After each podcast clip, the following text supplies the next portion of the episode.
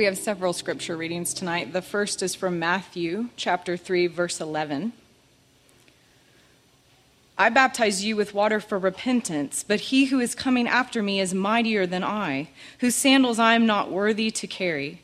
He will baptize you with the Holy Spirit and with fire. The second verse is from Acts 2 1 through 4. When the day of Pentecost arrived, they were all together in one place. And suddenly there came from heaven a sound like a mighty rushing wind, and it filled the entire house where they were sitting. And divided tongues as of fire appeared to them and rested on each one of them. And they were all filled with the Holy Spirit and began to speak in other tongues as the Spirit gave them utterance. The last scripture is from 1 Corinthians 12 13. For in one spirit we were all baptized into one body, Jews or Greeks, slaves or free, and all were made to drink of one spirit. This is the word of the Lord. Well, I do, uh, I do realize, of course, that uh, our service will overlap with the start of the World Cup.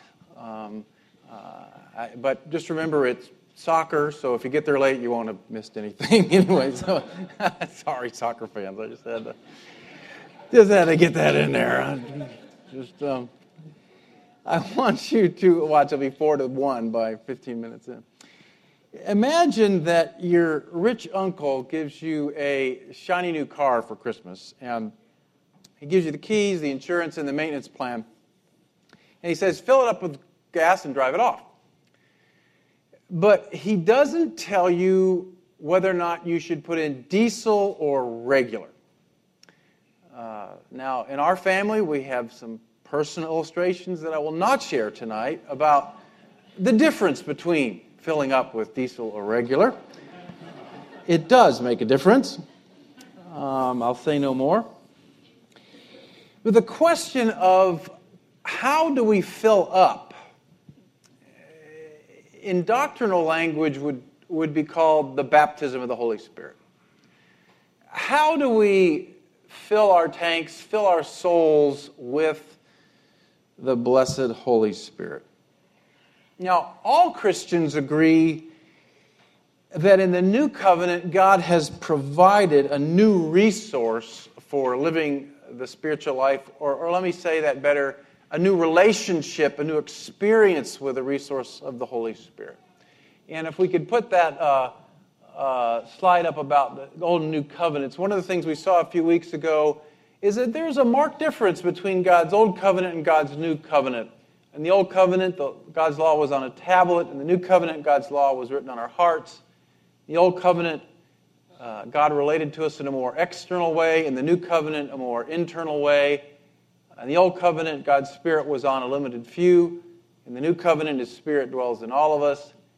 In the Old Covenant, God's Spirit would touch a person and then withdraw. In the new covenant, God's Spirit remains. And so uh, every Christian uh, believes that this is one of the distinctive characteristics of the new covenant, which is the gift of the Holy Spirit. But how do we appropriate this gift? How do we fill up the tank? This is where good Christians disagree. And if we could switch to the consensual orthodoxy slide, you know, at All Souls we talk about this idea that there are primary and secondary beliefs. Some people call them first tier, second tier. Uh, primary beliefs are the mere Christianity that we find in the creeds uh, that we read tonight. Uh, those are what all Christians at all times and all places have always believed. And if you join All Souls, that's what we ask you to affirm and believe. Uh, there are a lot of very important things in the, the second circle that matter a whole lot, uh, but upon which good Christians disagree. And this is one of them the believer's relationship with the Holy Spirit, the idea of the baptism of the Holy Spirit. And as I shared with you, if you've been following us this summer, originally I thought we were going to spend kind of a nice, quiet walk through the first part of Matthew. Um, and I was kind of all set for that and have sensed that the Holy Spirit, when we got to the passage about the baptism of the Spirit, was saying, No, I want you to sit here and think about the baptism of the Spirit probably for the summer.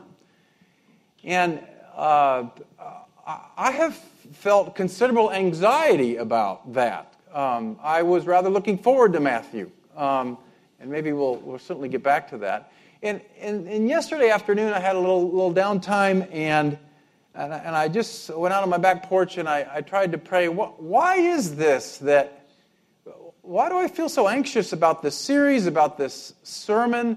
Uh, why am I envying my commentaries on Matthew and wishing we were there?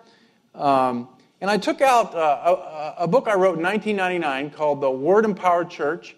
Um, you can get it on Amazon for a quarter now. Um, and the guy in the back doesn't look anything like me. Um, but I was reading it, and it's interesting to read stuff that you wrote a long time ago. Eh, what I was trying to do at that time was, was say, hey, this is, kind of, I didn't have the language of a secondary issue and all that, but I was trying to say, good Christians have come at this differently, and we should all kind of learn from each other and get along, and, and uh, won't that be nice? And uh, frankly, it didn't work out very well um, for the most part. Uh, I remember, uh, I'd totally forgotten this. I, I had been asked to speak at a conference of where all the, not all, but a lot of the pastors from my denomination were present, and I talked about this, and uh, essentially uh, blew up the denomination for, for uh, uh, Gary was on staff at the time, uh, for quite a while. Um, and the big debate became essentially could someone who believed as I did even be a part of the denomination? Um, now, I will tell you that about 12 years later, the president of the denomination uh, wrote me and thanked me for the book and said that they had come to embrace that belief, which is, which is nice. But the, the church uh, that I was pastoring at the time, uh, where I was trying to create a community where both these views could kind of come together and support and bless and nurture each other, I, never felt like we did that. Never felt like we really got there. And so, talking to you about it, um, uh, I, I realize it taps into some old wounds for me. Um, so I'll just acknowledge that. Uh, you can pray for me as we go through this. I hope that I'm not doing all of this just out of my woundedness, fear, and fallenness. Um, however, I might be. So, oh well. Last week we talked about uh, the Pentecostal charismatic view of the baptism of the Spirit, of, of how to fill up the tank. And I noted that uh, a half a billion Christians in the world today uh, understand the work of the Holy Spirit this way. It's the most rapidly growing part of the body of Christ around the world. You realize, of course, that America is no longer the center of, of the church. Uh, now, the two thirds world is sending missionaries to America to save us. Um, and the place where the church is exploding uh, is often very Pentecostal and charismatic. And here's a couple of the core understandings. One, Jesus' disciples were born again believers before the day of Pentecost. Two, nevertheless, Jesus told his disciples to wait for the baptism of the Spirit. Three, on the day of Pentecost, they were baptized in the Spirit and spoke in tongues. Four, Christians today, like the apostles, should ask Jesus for the baptism of the Spirit. In five, this pattern, where people are born again and then later baptized in the Spirit, is seen in several other places in the book of Acts, so it should be normative for us. So, if you ask someone coming from the Pentecostal or charismatic uh, tradition, how do I fill up my tank? They will say something like this, and I'm quoting from uh, a little column in Charisma magazine, which is sort of the, the Time or Newsweek of, uh, of the charismatic movement. Um, the editor writes There are two separate experiences we can have with God. One is salvation, uh, in which we receive God's amazing forgiveness and new nature. The Holy Spirit comes to live inside of us. The second experience is the baptism of the Holy Spirit, in which the Holy Spirit, who's already in us, overflows. Baptized in the Spirit means completely immersed in the Spirit. Uh, he fills us with the Holy Spirit in order to empower us with His ability. When we have this experience, the Holy Spirit's power fills us so full that He spills out. And when we're baptized in the Spirit, unusual gifts of the Holy Spirit, uh, listed in 1 Corinthians 12 8 to 10, begin to be manifested in our lives and we experience His supernatural power. Here are the simple steps you can take to be filled with the Holy Spirit. One, prepare your heart. The Holy Spirit is holy. He's compared to a fire, which means He purifies sin. Make sure you've confessed all known sin and made your heart ready for His infilling.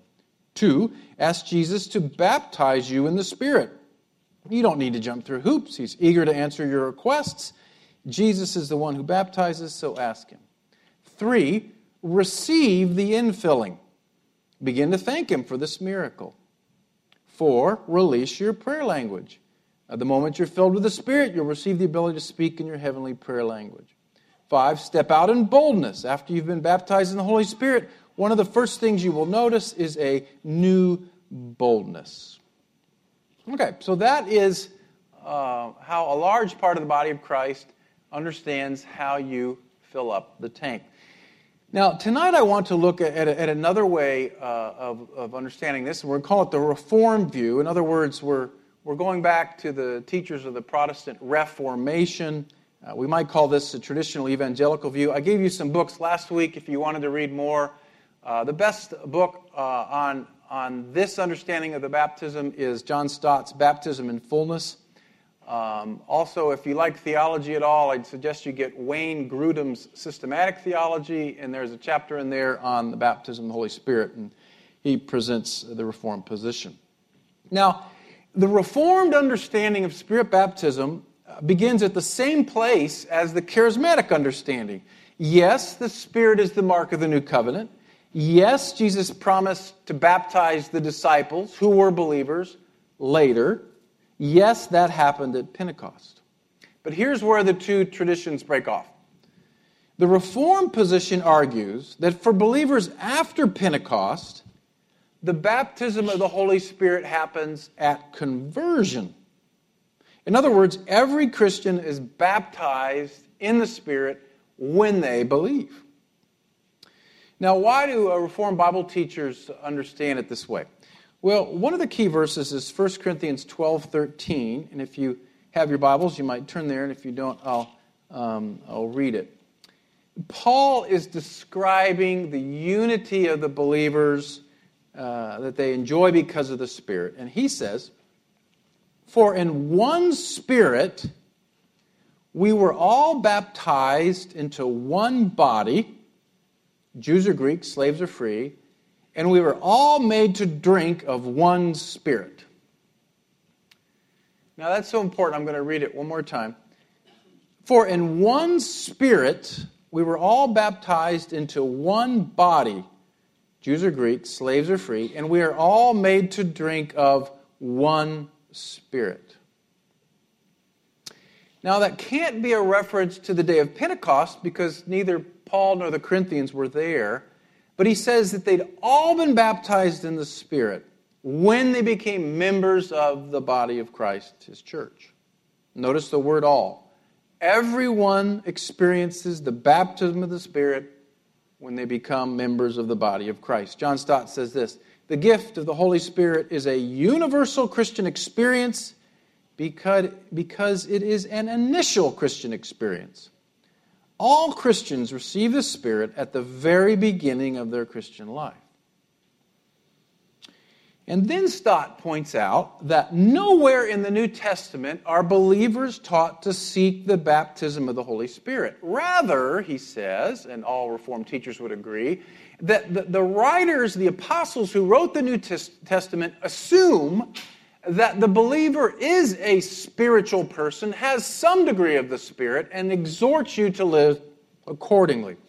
Uh, Romans 8 9, for example, Paul says, You're not in the flesh, you're in the Spirit, since in fact the Spirit of God dwells in you. Galatians 5 25, Since we live by the Spirit, let us all walk by the Spirit.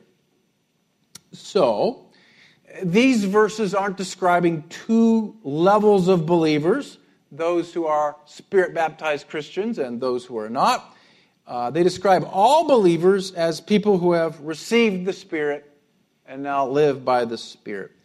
I heard it put like this: is uh, one man wrote, to call someone uh, to, to, refer to a spirit-filled Christian versus a normal Christian is like calling someone a Scandinavian Swede. Uh, you, if you're Swedish, you're Scandinavian. And in the Reformed understanding, every Christian, to one degree or another, has some degree of the filling of the Spirit. Now, isn't it true that the disciples who were believers were baptized in the Spirit after they believed? Well, it certainly is. But the, one of the ways of understanding how that happens is that the disciples were living under the old covenant until the Spirit was poured out at Pentecost. And on Pentecost, they transitioned from the old covenant to the new covenant. And so the fact that they experienced the baptism in two stages was due simply to historical circumstances. You see that they're living in a unique transitional period between the old and the new. So, of course, they believed before. For them, it was a two stage. For us, it's more like what happens in, uh, at the end of Acts 2, where the Holy Spirit is poured out. Peter gets up, preaches an evangelistic sermon. About 3,000 yeah, 3,000 people believe. And then he says, verse 38 Repent and be baptized, every one of you, in the name of Jesus Christ, for the forgiveness of your sins, and you will receive the gift of the Holy Spirit. Now, what's happening there? There, the 3,000 who respond in faith receive forgiveness of sins and the gift of the Spirit at the same time, just as we do. And so the argument goes this is the norm for the new covenant. But what about those secondary experiences that we saw last week in the book of Acts? What about the Samaritans? Remember that story in Acts uh, 5 to 17? Philip goes down, he preaches the gospel in Samaria, many believe, and then months or weeks later, the apostles come down, lay hands on them, they're filled with the Holy Spirit, and they uh, pray in tongues. Well, Reformed Bible teachers call this the Samaritan Pentecost and say that this is, is a time when the Holy Spirit initiated the new covenant not with the Jews, but with uh, half Jews and half Gentiles. And so they were also living in a unique historical transition period, and their experience shouldn't be seen as normative for us. Now, the second example uh, is Acts 19 1 to 7. You remember that story? Paul had begun his third missionary journey. He goes to Ephesus. He meets a dozen guys who Luke calls disciples. Uh, they've been baptized into John's baptism, but they haven't heard of the Holy Spirit. Paul lays hands on them. They're baptized in the Spirit and they speak in tongues. Now, isn't that an example of a second work of the Spirit? Well, Reformed teachers usually uh, say that the Ephesian disciples were not really believers until Paul came and prayed for them. Uh, they just knew the baptism of John, and so their experience shouldn't be normative either. Now, heavy sledding, let me back up. Let's summarize. Um, the Reformed view of the baptism of the Holy Spirit. One, Paul says that we're all baptized in the Spirit when we become members of the body of Christ. Two, the New Testament never commands a believer to seek the baptism of the Spirit, but assumes that all believers have received the gift of the Spirit and urges us to live accordingly. And three, the examples in the book of Acts of baptism in the Spirit as a second experience after conversion are due to the unique transitional nature of living in the time when the old covenant gave way to the new covenant these examples are not normative for us today. Okay. Well, if I'm not supposed to seek the baptism of the Spirit, how am I supposed to fill the tank? Well, the answer, Reformed teachers say, is Ephesians 5 18. Do not get drunk with wine, but be filled with the Holy Spirit that even though our baptism in the Spirit is a one time event at conversion, we must continually appropriate the filling of the Holy Spirit. So, one baptism, many fillings. And silly illustration last week, but we'll do it again. So, if the Pentecostal understanding is you're saved, you receive the Spirit, but then there is a subsequent work, where you have a real, uh, a special filling of the Holy Spirit, then you live an empowered life. The traditional, I hate that, but I don't know what I can do about it.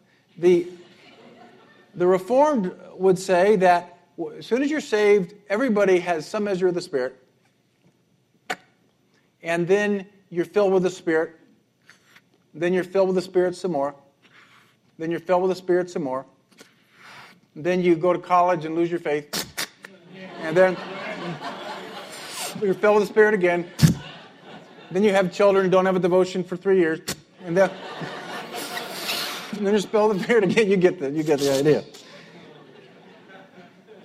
But the, the point that somebody made, I think it's Wayne Grudem, he, he says, uh, I actually think he taught on this at the conference where I was almost thrown out. Is he, um, he says, is, is that balloon filled with air? Well, yeah.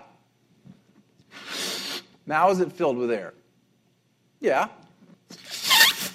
Now, you know, you, could, you can become more and more filled with the Spirit. And by the way, that's my prayer for you is that wherever you are tonight, you'll go out like this. You'll want more and more fullness in your life. Well, when I was looking for the classic, and I have to let the balloon go, I've been trying to figure out how I could do it kind of uh, nonchalantly, but uh, I don't know. If Charisma Magazine is the gold standard of the charismatic movement, uh, Dr. Bill Bright with Campus, we don't call it Campus Crusade anymore, right? We call it, what do we call it now? Cru, which stands for Crusade, which is just as repulsive to Islam, Islamic people. I don't know why, but anyway, uh, Cru, the founder of Cru, uh, wrote a little track that I read in college that I've often referred to uh, uh about being filled with the Holy Spirit. And I was reading it again today, and one thing I noticed, what he, he was obviously writing in a day when the charismatic renewal was creating a lot of discussion. Um, and there's a little bit of that you'll see here. But he writes a very clear uh, little tract on being filled with the Holy Spirit. Uh, Dr. Bright said, Millions of Christians are begging God, as I once did, for something which is readily available, just waiting to be appropriated by faith. They're seeking some kind of emotional experience, not realizing that such an attitude on their part is an insult to God, a denial of faith. But faith is the only way you can please God. Though you are filled with the Holy Spirit by faith and faith alone, it is important to recognize that several factors contribute to preparing your heart for the filling of the Spirit. First, you must desire to live a life that will please the Lord. You have the promise of our Savior Blessed are those who hunger and thirst for righteousness, for they will be filled. Second, be willing to surrender your life totally and irrevocably to our Lord Jesus Christ. Third, confess every known sin which the Holy Spirit calls to your remembrance. 1 John 1 9, if we confess our sins, he's faithful and just and will forgive us. I call this process spiritual breathing. Just as you exhale and inhale physically, so you also breathe spiritually. And I, probably think about that most days of my life and have since uh, 1980 when I first read his little tract. Being filled with the Holy Spirit, however, is not a once and for all experience. There are many fillings, as is made clear in Ephesians 5:18. In the Greek, the meaning is clear. The command of God means to be constantly and continually filled. and he has a lot, a lot more good things to say about that. So, the Reformed understanding of being filled with the Holy Spirit, in some ways, is not all that different from the charismatic when, when you read them side by side. Um, now, what do we do with the testimonies of millions of Christians who have had a powerful experience of the Holy Spirit after conversion that has transformed them, empowered them for ministry, communicated the assurance of God's love. What do we, how do we describe those? Charismatic believers would call them the baptism of the Holy Spirit. What, what would a reformed person say about that? Well, I think it has a lot to do with language. Uh, as someone in the reformed camp, I call these deeper works fillings of the Spirit. I don't call them the baptism of the Spirit because I think the baptism of the Spirit happens at conversion. Some fillings can be small, some can be great, uh, resulting in fresh encounters and the release of spiritual gifts. I think they can happen many times in a person's life. Now, I'm going to tell you a story about something that happened to me uh, two weeks ago in the prayer chapel. We have a little time Wednesday mornings at 8:30, and then at four where we pray for the sermon. Love people to come and pray for the sermon. Drop in whenever you can. Um, and I, I wondered if I should tell you this story because it's about an experience I had with the Holy Spirit. And the reason why I wondered if I should tell you is because usually when a preacher tells you a story from his life about something good that happens, he wants it to happen to you. And so I thought, if I tell you about this experience, are you going to really think after uh, about 60 minutes of teaching on the baptism of the Holy Spirit that my real agenda is to get you to have an experience? I hope not, because it isn't. Let me tell you the experience and then um, we'll, we'll kind of back up. So we were praying. We were praying for the service. We were praying. Usually I come in, I, I start preparation on Tuesday. I come in, I say, I think this is where we're going. We just prayed about it a little bit. And uh, after a while, got real quiet. Uh, I, I, said, uh, You know, I, I, feel the peace of the Lord here, but I also feel like I'm about ready to go to sleep. Uh, this is a little too peaceful. I feel like I've gone off the air. And so we were quiet. Then two people, there were about five of us there. Bobby Wisman kind of leads the time.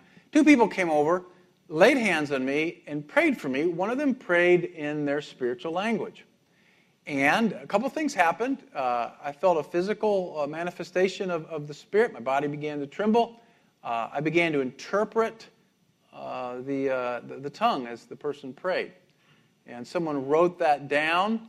And uh, I've spent a lot of time the past two weeks looking at some of the interpretation that came up. Last week in prayer, we all looked at it and talked about what we thought God might be saying.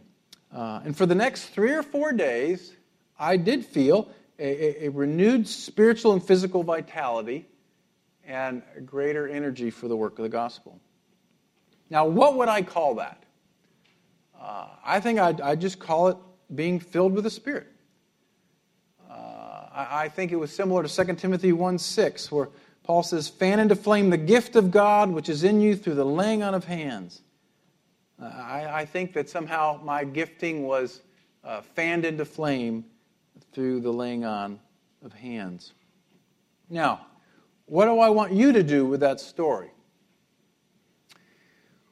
Well, if we weren't doing consensual orthodoxy and I was taking a hard position on this and telling you the right way that you should believe, we would do one of two things. I would tell you that I want all of you to seek an experience like that and encourage you that way. Or I would tell you is beware of any experience like that and don't you dare try it.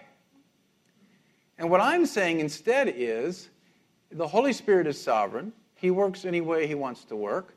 Uh, I want to give you the freedom to experience the Spirit however He works in your life, and I want you to give me the freedom to experience the Spirit and however He works in my life. I don't want us to judge each other.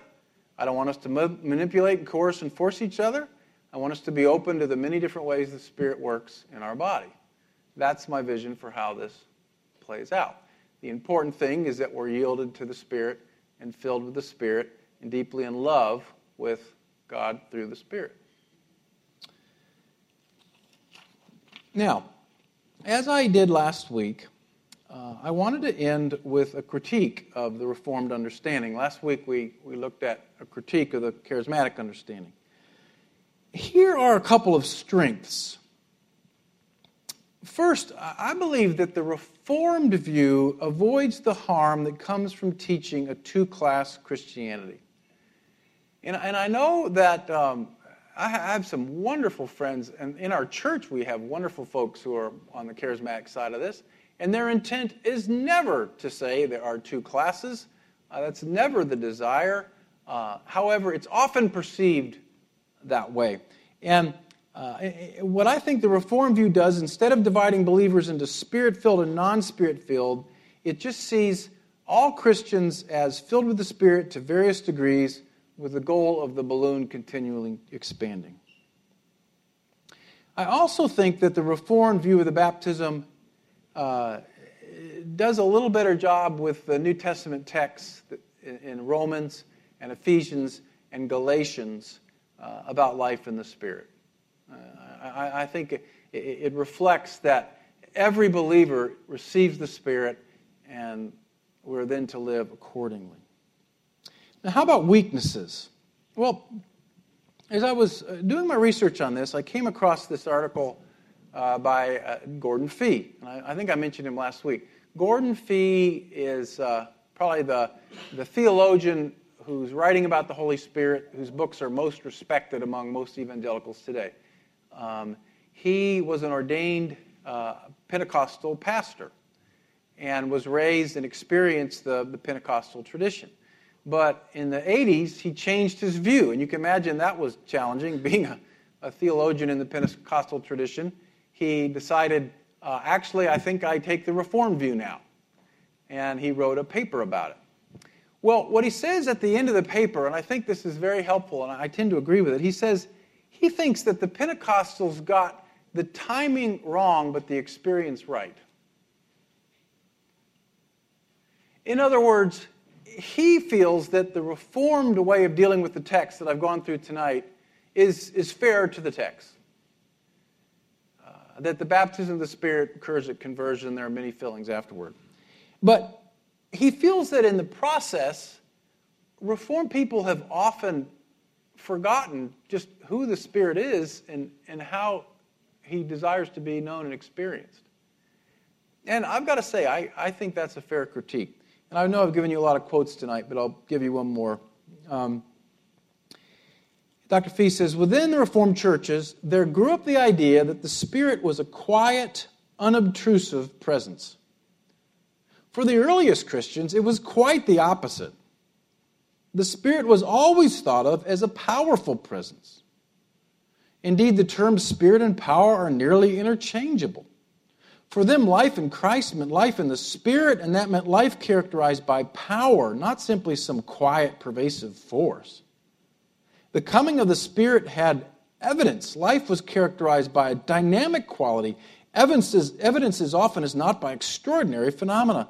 The Spirit was not someone you believe in or about, he was powerfully experienced in the life of the church. I think that's a, a fair critique. Now, one last critique of both the Reformed and the Charismatic positions. Um, when, uh, when I wrote that book, I just finished doing a doctoral degree, and a lot of my dissertation had to do with the baptism of the Holy Spirit and the gifts. And uh, I spent hundreds, maybe thousands of hours reading different arguments about the baptism of the Holy Spirit. And, and my sense at the, at the end of, of, of really, it's been 20 years or actually over 25 years now that I've been exploring this and thinking about it, is I think both Reformed and Charismatic Christians take the sovereignty and mystery out of the Spirit's work and treat the Bible like a math book. And that they look at it, they find a few verses, and they say, That's how he works. He'll always work that way. I don't think you ought to do that. Pentecostals look at the book of Acts and say, that's how the Spirit always works. Believe, baptize, speak in tongues. Reformed look at the book of Acts and say, that was once, never happened again. And I'm saying, how on earth do you know what the Holy Spirit will do today? I mean, my, my favorite verse about the Holy Spirit in the New Testament is uh, 1 Corinthians 12, it's down around 13. Paul tell or a little before that, Paul tells the Corinthians that the Spirit gives out his gifts to each one individually as he wills. As he wills. Now that's why I think it's it's so important that you hear me saying, I speak in tongues more than you all. I love to speak in tongues. I love to be prayed over in tongues. I love to interpret tongues. I'm a flaming charismatic. I don't care if that happens to you. I care deeply that you're filled with the Holy Spirit, that you love the Holy Spirit, that you know the Holy Spirit, that you walk in the Holy Spirit, If God leads you to pursue these gifts this way and you want me to pray for you, I'll be glad to pray for you. I'm not going to hut you down and uh, put you in a room and lay hands on you and get you to do something you don't want to do. This is between me and the Lord, and your walk with the Holy Spirit's between you and the Lord. And what I, I, plead with us to be able to do is to try to step back from this formulaic, it happened this way then, it will always happen this way again. What I want to suggest to you is as He wills. You have no idea how He will work in your life. In the very moment I tell you it must happen like this, you must do this, you can't do this, I think I've quenched the Holy Spirit. I think my role at the end tonight is just to say, be filled with the Holy Spirit. And did you notice? And I, I just thought this was very, very interesting with, with all the baggage that I have and all that's gone on in the past hundred years between these two movements, and how much they've thrown bombs at each other, and how many relationships have been broken by it, and how many churches have split over it. That at the end of the day, when the two leaders of the two movements describe being filled with the Holy Spirit, they say almost exactly the same thing, except for tongues. They say, surrender your life get right with God, yield fully, and ask Him to fill you and step out in boldness. Now, that's the kind of church I want to be a part of. Let's pray.